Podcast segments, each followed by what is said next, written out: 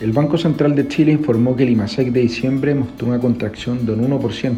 lo que resultó sobre las perspectivas del consenso, que estimaban un retroceso en torno al 2,5%. Esta caída, si bien fue menor a la esperada, estuvo explicada por retrocesos por el lado del comercio y la industria manufacturera, mientras que por el lado positivo destaca un avance por el lado de los servicios.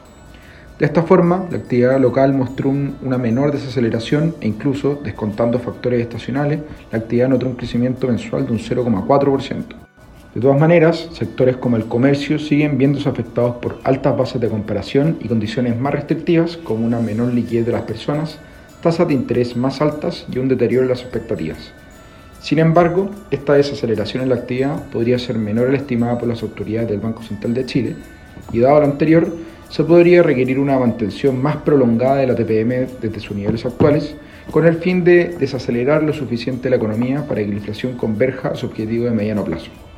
Para esta decisión también van a ser relevantes los próximos registros de inflación, lo que va a ayudar a determinar si será realmente necesario mantener la tasa de política monetaria en su nivel actual, más allá de la reunión de abril. Considerando este registro, el crecimiento del PIB del año 2022 alcanzó un nivel de un 2,7%,